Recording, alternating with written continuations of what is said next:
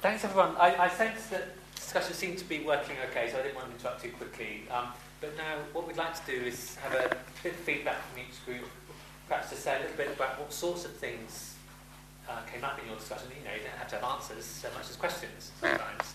But also if you had any ideas of what made sense to you that seemed to come up, let's have a little bit of that as well. All right?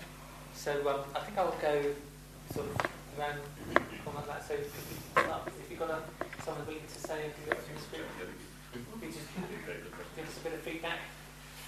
Thanks. I'm sorry, I feel very guilty. I don't know. Um, well, we ranged over a number of areas, uh, including the question of how you were to understand the fall and Genesis and so on, uh, and explored the idea that in fact it is saying something very profound which you can't get scientifically. Uh, that science uh, leaves one really with no purpose or uh, uh, clarity about things. It can't answer things. One of the things it can't answer, we explored a bit, is how we can even discuss this at all. Here are we part of the system uh, involved in it, apparently created by it, uh, the helpless tools of our genes and so on, and yet we presume to stand above that and draw judgments about it. Uh, that very fact, which is uh, very often uh, ignored by the evolutionists, is something which uh, is a given which we've got to explain, and it brings with it all these dangers that uh, you're going to find problems. Uh, a, a, very simple example uh, thrown out was um, we, we come to realize that gravity, for instance, which is essential for our survival, is also what kills us if we walk off a cliff. Uh, and that's the, so, so you can't extrapolate the two and, and talk too simply mm. about what is good and what is evil. Thanks. We'll, we'll come back you know, with reactions after we've heard from everyone. So, a spokesperson from this group, uh, thanks. Yeah, okay. Um, we were talking about the, well, the alignment. So, relatively easy as scientists to see kind of the evolutionary history as that could be a way God creates, but then at the fall being a somewhat relatively recent thing, uh, how that can uh, account for all the evil we uh, we see also the fact that suffering doesn't necessarily equate, suffering and evil aren't uh, like the same thing. Uh, so you can have, when you have evil, you get, it will eventually lead to suffering, uh, but all suffering isn't evil. So, um, so we're thinking about that. And also the fact of when evil itself potentially could so its impact on the human race and natural order seems the Bible suggests in the fall, but then also the serpent was there before humans really did anything. Uh, so there's seems like there's some spiritual evil force possibly around prior to human action. So where, how does that fit in? Um, when did that was that did that seem to be evolving from the, instinct God created? Can that account for it? Or yeah, so those variety of things we grew up and several others Thanks. I haven't mentioned. okay. Um, yeah, we sort of um, thought about what creation was like for people to some extent, and the fact that there would have been suffering in creation before the existence of um, people because you'd have had animals eating each other and so on and so forth, and that obviously there have been things like earthquakes and uh, you know earth changes going on before that. So none of us, I think, felt very comfortable with the idea of those sorts of things. That, that suffering coming out of the fall, we felt that some type of suffering has pre-existed that anyway. Um, we sort of discussed a bit about the fall and how that could have happened. Um, we didn't really go into the meaning of it, but there's a sort of difficulty because you have hominids before man, and where would they fit in, and what sort of relationship would they have with God. Um, the other thing we thought about was the fact that maybe there are just some aspects of the world's creation that we can't expect to understand, we thought about Job and um, God's answer in Job is partly about the joy of creation, but it's also about the difficulty of um, coming to terms, well, I mean, human cognition, I suppose, coming to terms with what God is doing in the creation. Um, we also thought about um, the fact that maybe the Earth couldn't exist as it does without um, movements of tectonic plates throwing up things like tsunami and earthquakes anyway, because if it was a sterile, if, if it was a sort of world that didn't move, it would in fact be sterile. You need to have these things in order for the Earth's surface to regenerate and for creation to become possible. So in a sense, you can't have um, the creation process happening without some type of suffering, perhaps as a sort of fallout. Um, I think that was Thanks. it, Yeah. actually. Okay. We didn't speak that much. We talked about why we wondered how how things might have happened before before the fall and how and we came up with some of the conclusions, some of the same kind of things that, that we just discussed about things being changed. We thought that there was good as in, in, even in that even now as well as as, um, as, as well as suffering and evil. So there, we, we, we thought about a lot of mysteries and we came to conclusions. Thanks very much. Well, I think we've got a good. Uh, you Yeah. pretty much been hearing all that. And clearly, I, I sense that. I mean, a couple of things came up repeatedly, were, and they were the notion that suffering isn't to be equated with evil, but clearly there's somehow one can lead to the other, and, and you know that's. But also that we're all um, not altogether comfortable with this area of our understanding. I think, and I think it's true to say in my experience, and I guess this may be shared, is that it seems that um, in theological colleges, this particular area isn't probably very well treated because you don't hear it spoken about very well from the pulpit ever.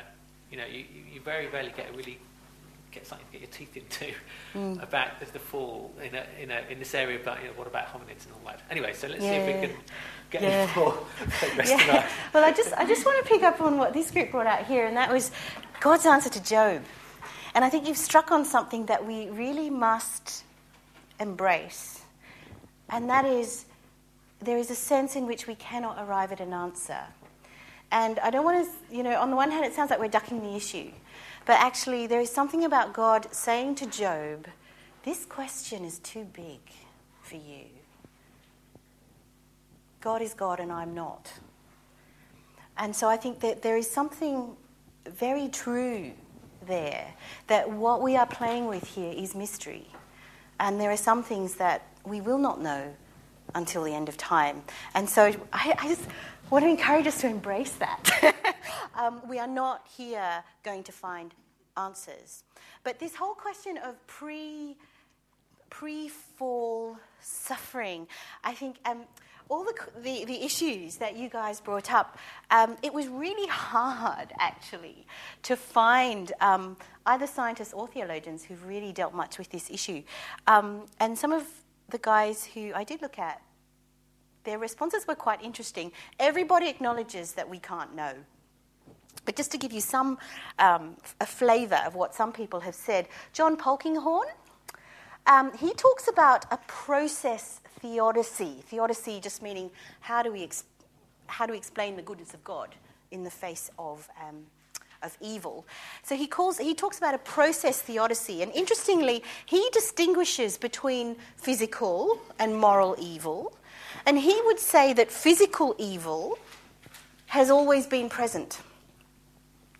So this whole idea of pre fall suffering until humanity comes along and however God does it, breathes his image into humanity, we do have a natural process of species evolving and species dying out. Um, and he, he, he talks about this process that of necessity involves suffering. This is just the process by which God ordains creation to create itself.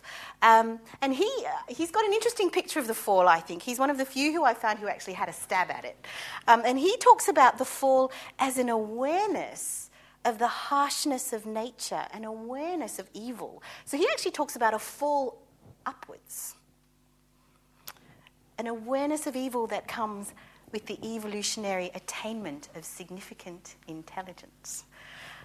I actually find that really hard to square with the biblical record because what Paul talks about is blindness caused by sin, not sight. So theologically, I think that's problematic. But, you know, when you're trying to mesh um, what we understand at the moment through, the sci- through science um, and how do we put our theological lens on top of that? But that, that's Polkinghorne's idea. Um, John Hicks, he's interesting. the world has always been fallen, and he sees this fallenness as necessary for human soul making. So he sees the world as always having been crea- as, as having been created combative. And we begin with pain and brokenness, and we work through the pain and brokenness towards um, a higher morality. I have a real problem with that biblically, um, because that's just directly counter to the biblical picture. And ha- he has real problems when you start to talk about Christ and the incarnation and the whole idea of redemption. Colin Gunton, um, he views history eschatologically.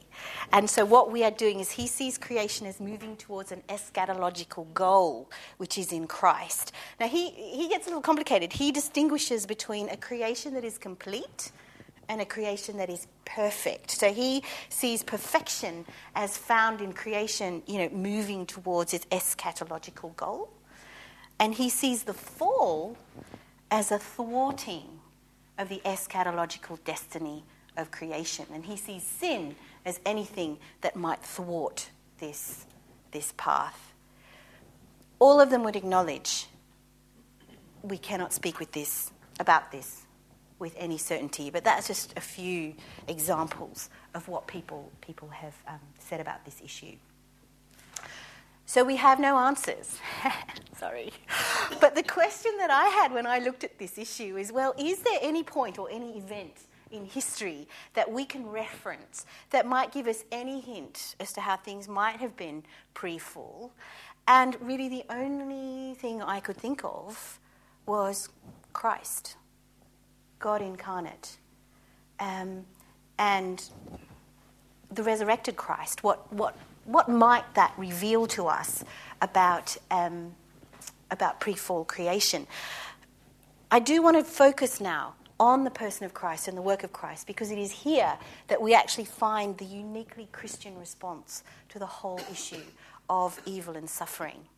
And just firstly and briefly re- regarding this whole issue of what might things have looked like before the fall, um, we do have historical attestation regarding Jesus' risen body and what that was like. And scripture tells us that he is, he was, and still is both recognizably human, and yet there is something qualitatively different to what we're like now. I mean, C.S. Lewis has this picture of the pre fall creation where humanity rules in a way that is utterly spiritual. Um, such that he talks about, you know, humanity having had knowledge and spiritual awareness, that they were able to co- control creation in different ways. And he talks about at the fall, we've lost this. I wonder if when he contemplated the resurrected Christ, he might have gotten some of his ideas. Um, he's not express about that. But the obvious thing to note, of course, is that we've, we've got to be careful even looking to the resurrected Christ because Jesus' resurrection body is expressly the eschatological goal of our humanity, not expressly how we began. And so, even that, you know, even looking at him, um, we really can't speak with any certainty on the issue. But I do want to spend a bit of time now looking at the Christian view of God's intervention into this whole world of suffering. Because the question that we're really asking God is God, if you are good, why don't you stop this? Why don't you intervene? That's ultimately it. That's what we want to know, isn't it? But we need to ask ourselves what is it exactly that we are asking God to do? And we do have to look at the question of moral evil here because the pivotal event was a human event. It was the fall. And the biblical thesis is that to a significant degree, the evil that we experience is attributable to human responsibility. The thing that needs to be reversed is the failure of human beings to rightly represent God. And so, what is it that we think needs to be done. At the human level, is it as simple as just eradicating all the evildoers? One author put it like this We might say that God should not have allowed the worst offenders the Hitlers, Pol Pots, and Mao Zedongs of this world to do what they did. But what about the next level? Say, thugs, sadists, rapists, child abusers, and drug pushers. Should God step in and stop them? And if he did so, another layer of offenders would become the worst, say, drunk drivers, shoplifters, burglars, and the like. So, how far do we want God to go? What will he do when he gets down to that layer of people who tell the occasional fib? Or perhaps fail to help those around them who, who might be worse off than they are? And I think Alexander Solzhenitsyn really hit the nail on the head, so to speak, when he said, If only there were evil people somewhere insidiously committing evil deeds, and it were necessary only to separate them off from the rest of us. But the line dividing good and evil cuts through every human heart. The line dividing good from evil cuts through every human heart. And so Christianity says that the situation is rather more complex than simply eliminating evildoers. And as for nature, what are we going to do with nature? Is it just a case of learning sustainable environmental management? But that's actually not going to stop the tectonic plates from shifting or volcanoes from blowing up and doing what they do? Or are we actually asking God to modify nature so that planks of wood turn to mush if I decide to hit with it rather than build with it? Are we asking God, in effect, to love us by obliterating our ability to love? And so, what Christianity says was God's intervention is Christ on the cross. And said at the beginning, to understand what God is like, we look to Christ. God is love. And for our definition of love, we look to Jesus Christ on the cross. So 1 John 3, we read, This is how we know what love is. Jesus Christ laid down his life for us. And it's at the cross that I think Christianity offers the most remarkable answer to the problem of evil. So I just want to roll through, you know, what do we see at the cross? The first thing we see is we see forgiveness in the face of justice. Forgiveness in the face of justice. There is a real sense with the fall that something terribly wrong has been done. And you only need to hop from Genesis 3 to Genesis 4 to see that evil and violence, it escalates very, very quickly to the first murder. Cain murders his brother Abel. And from that point on in the biblical text, we see a cry for justice, a cry for setting the wrong, a cry for setting the evil to right.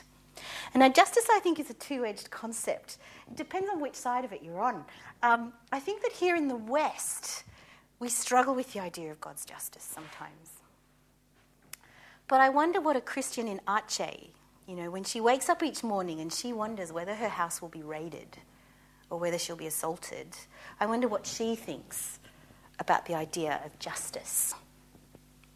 And at the cross, we actually do see the full weight of God's justice, except that it is borne by Christ. And I'm aware there's quite a controversy going on at the moment in church circles, in the sense that many people find this idea difficult. You know, did God, is, isn't God being rather unfair to Jesus? But that actually presupposes that Jesus had no say in the matter, doesn't it? You know, the claim that Jesus himself is God, if that is true, if our God is Trinity, then what we see is Jesus choosing, God Himself choosing to bear the price of evil in our place. And so, from that perspective, we see the cross as a gift, and it's a gift of love. And so, at the cross, we see forgiveness and we see justice. The second thing we see at the cross is power, because we see a conquering of evil. Now, the Bible never actually tells us how this is done. I don't think we can really know. I think that is another mystery that we're grappling with. But a big part of the theology of the cross is that because Jesus was utterly and completely obedient to God the Father, evil was unable to gain a grip. So you have this picture of he was he never gave in to evil, and so evil could just just keep slipping off him. And John Stott puts it in terms of the perfect moral victory. And so at the cross we see power. And the third thing we see, and this is very profound, at, at the cross we see utter love. Now we see love already in the forgiveness and the justice, but if we look more closely, what we see on the cross is a love that identifies with us in our suffering. What does it say about Christianity that at the very center is a God who suffers? At the very center of Christianity is a God who suffers with us. And I think part of what makes the fact of pain and injustice and evil so awful for us is the apparent absence of God, his silence. God, why aren't you doing anything? C.S. Lewis again, you know, after his wife died of cancer, he wrote he wrote this. He said, "Meanwhile, where is God?" This is one of the most disquieting symptoms when you are happy, so happy that you have no sense of needing Him. If you turn to Him then with praise, you will be welcomed with open arms. But to go to Him when your need is desperate, when all other help is vain, and what do you find? A door slammed in your face and a sound of bolting and double bolting from the inside. But when we look to the cross, we see Jesus Christ cry out, My God, my God, why have you forsaken me? We see love that identifies. And when we look at China and we look at Burma, we ask, Where is God? And when we look at the cross, we answer, He's actually right there with them. Jesus has been there. And so in Jesus, we find solidarity with us and we find permission. We find permission to cry out at our dilemma. Christianity says that suffering and evil are real, it hurts, and we are allowed to say so. So at the cross, we find love that identifies with us. And finally, and this is relevant to our whole discussion about nature, at the cross, we see a reversal of Adam's failure. We see a reversal of Adam's abdication of his position as ruler over creation. Romans chapter 5, I understand some of you are studying Romans at the moment. Romans chapter 5 speaks of Adam as the pattern of this abdication of humanity. But then in Romans 5, Paul talks about Jesus Christ, who lived the perfect human life, died to save humanity, and then rose from the dead to conquer death. And we see the one who did what Adam failed to do. So in Jesus, we see, he we see him exercise perfect rule over creation, the creation that He made. And in Jesus, we see the pattern of all that we were meant to be. And through being the perfect Adam, he leaves us with the promise that there will come a time when creation will groan no more. But rather, creation will be made new. We will reach our eschatological destination and Christ, the perfect Adam, the perfect ruler, will rule. And we see this vindicated in his resurrection. And so in Christ we see hope. We see the hope and the promise that one day we too will be completely re- remade and restored to the fullness of our humanity And in the meantime, while we wait, we see love. And it's a love that wins victory over evil, but in a way that preserves freedom and choice. And so we see a love that waits, and a love that respects, and a love that preserves love. And so, in answer to the question, could a good and loving God have made a world like this? I think the Christian has to say yes. And we see the two things come face to face at the cross of Christ. Thank you.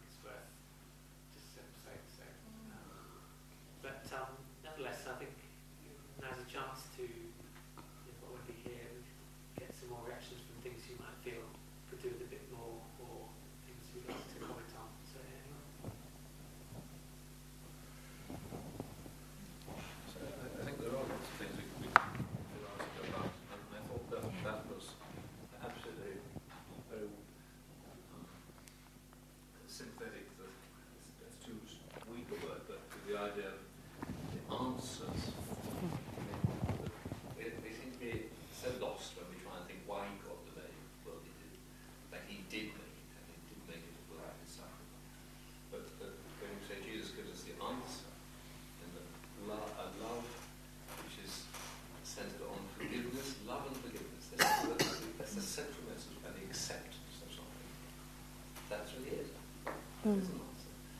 We'll never know the, the mind of God, but we will see what God's reaction in the, in the person of Jesus, what is, if you like, solution.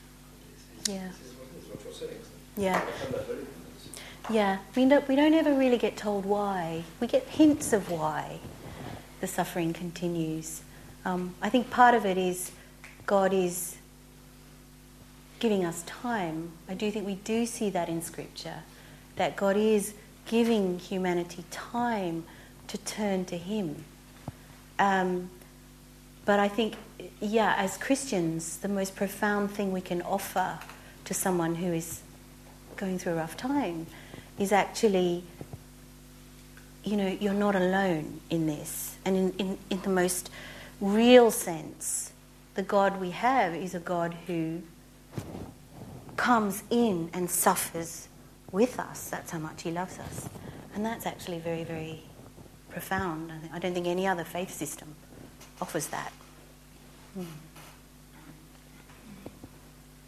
I think the other point as well is it doesn't gloss over the reality of suffering. It's not an illusion, it's real. Yeah. I was interested, you, you sort of touched on the idea that our perspective on justice depends on, on where we are and so on. And I think maybe that our whole perspective on the, the problem of suffering depends on, on where we are.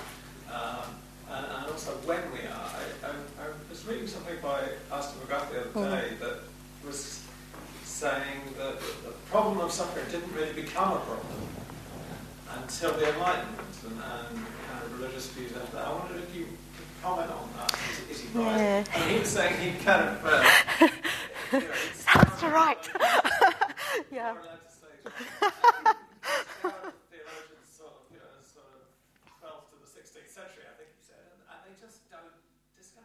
isn't an issue. And then it becomes an issue because something has changed about our perspective. I think, um, in one sense, yes, he's right. And I, I know the, I know the the, um, the quote you're talking about. I have a feeling, though, the issue that he's raising is the problem of evil as an argument that God doesn't exist. Um, in that I don't. I mean, the reality is people have been grappling with the problem of the existence of suffering and why do we suffer. since Job. Um, Job is the oldest biblical text we've got. Um, and so, in that respect, it's a very old question and it's an eternal, well, eternal in the sense of during the time that we have kind of question. But I think, as far as an argument against the existence of God, I, th- I, th- I think that could be right. Yeah.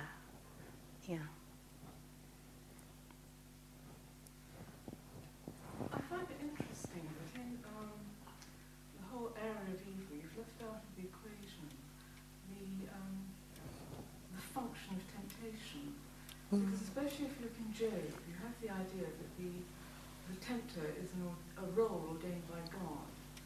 And it's actually, it's not designed to bring suffering, it's actually designed to, to bring humanity into fullness. And that's exactly what you see in Genesis. Because you've got the tempter, or the Satan as he's later identified with the snake, exercising the God-ordained role of temptation. You know, you can eat this, Yeah, unlike God. yeah. And suffering comes when they make the wrong choice and they put themselves out of relationship with God.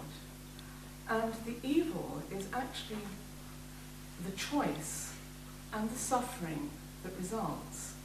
And you have this double kind of concept of temptation being something to build up, but also there is an element of, of malice and perversity that has crept into the world of temptation. You see developing Mm. through the Bible as a whole. Mm. And actually, I believe you can't even begin to address the question of evil without looking at that. And in Christ, you know, he's the second Adam who was without sin. He made the right choices.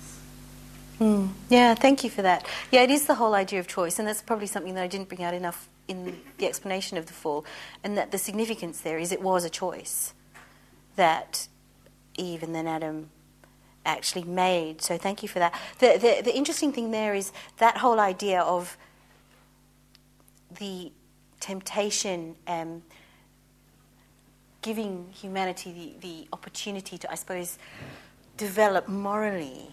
That is the sort of idea that um, Hicks is very big on, actually, um, in his whole idea of the, the evolutionary process and explaining how we answer this question of the existence of, of evil and suffering. And he's sort of saying you, we need these hurdles to jump to actually grow morally. Um, and I think, um, yeah, yeah, it's Hicks who really brings that who brings that out. And in that respect, I think there's a validity there. I think the only issue that I have with him is he's sort of saying, "That's it." that is the end of the story. Is we just we just complete we continue to jump these hurdles, and we mature and eventually hit perfection. Um, and I, I think that is problematic. But he does highlight that point of soul making. It's very well put in that hymn by Richard Keane, isn't it? Or, you may be right, it's, it's very maybe it's simple. Do you know that one? Uh, when through fiery trials thy pathway shall lie, his grace all sufficient shall be thy supply. The flame shall not hurt thee, his only design, thy dross to consume and thy gold to refine. Yeah. Yeah. And of course, the flame shouldn't hurt you, really. It won't hurt the essential you, you know, your That's soul. right, that's But, right. you You're know, not you going might to have focus. any- Mm. any discomfort from it. I'm Yeah. reminded of the time when Jesus said, I forgot, was this what- concerning the fact that Peter was going to go through a difficult patch? He said, Woe to him, no, for temptation must come, but woe to him by whom, Whom it comes. Yeah. You know, so it's saying there is a, as you said, a, a, te- you know, a role that temptation must play, but don't you volunteer to be, you know, to, to be in the role of Be the tempter. it. yeah. Yeah. That's how I read that. So,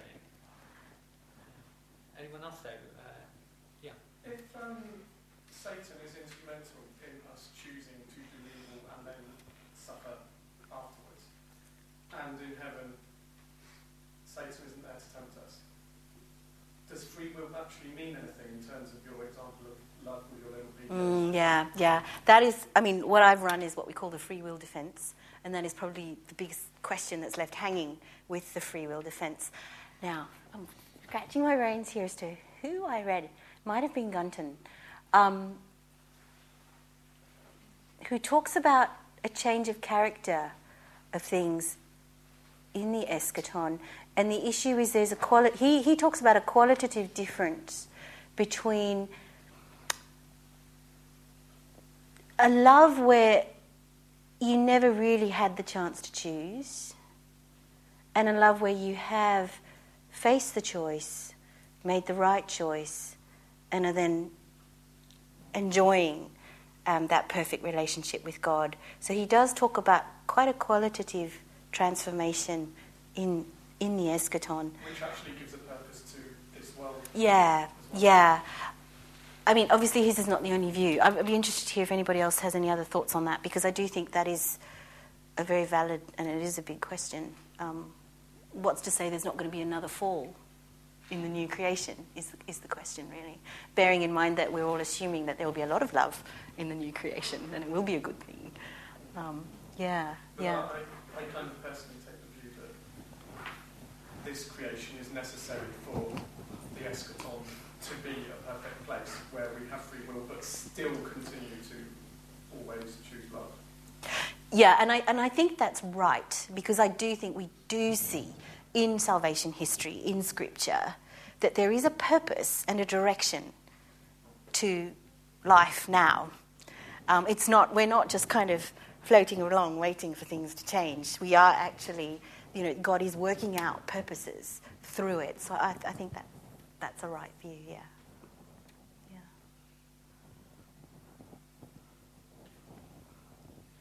Um, I can't help. I think it's a good moment to mention something which many of us have heard. You know the phrase "act of God." It's used in the insurance industry. Uh, I guess everyone who's ever thought of this already knows what I'm about to say. But you know, in the insurance industry, it's used to mean some dreadful occurrence which is causing all sorts of Mm. damage to people and property, and because that's what they've got to then redress. But it's an awful phrase, isn't it? It's, you know, it's picking out God to be the role, it's specifically Mm. for the worst bits. You know, why, why don't they say, well, maybe the act of God is, is the people who then come and help, you know, the act of God Yeah. is the ships that are going off the coast of Burma trying to get in and help. Exactly. And people have been persuading the, the people in charge there to allow the help, you know, and that's the act of God. Yeah. Uh, and of course, they're both in somehow God is partly involved in both parts. You know, He's ultimately responsible for creation, you know, Mm. and he, he clearly accepts that responsibility Mm. ultimately through Christ, as you. Mm. That's a really good point to make. Yeah, God, you know, I had to write an essay once called Is God to Blame for Suffering and Evil? God has no trouble being responsible, fully responsible for his sovereignty. He's not making any apologies, and in Christ, I think he takes the blame. So, yeah. Following on from that, being a lawyer, um, when, when the term act of God appears in a legal document, if there are people praying for something to happen and it happens and it's not necessarily a good thing, are they legally responsible? It becomes an issue of proving causation. and uh, yeah, I, I, there was a movie actually Well, no, called The Man Who Sued no, God, it's- but no, there isn't. but, but there, there was a, a story I heard recently, of, like, I don't know where it came from, but it was um, a group of people who met as a church near a pub, and the pub was a wicked pub, and lots of bad things happened there, and they prayed for something to happen to the pub, and the pub got struck by lightning and burned down, and then it all went to court, and um, the conclusion that the, the, the legal teams came out with at the end of it, um, because the, the, the pub people were trying to sue the Christians for praying. but the legal occurred, but what the legal team said at the end of it was that the people in the pub believed in the power of prayer more than the Christians did. That's a good point. but I would have hazarded a guess that they lost.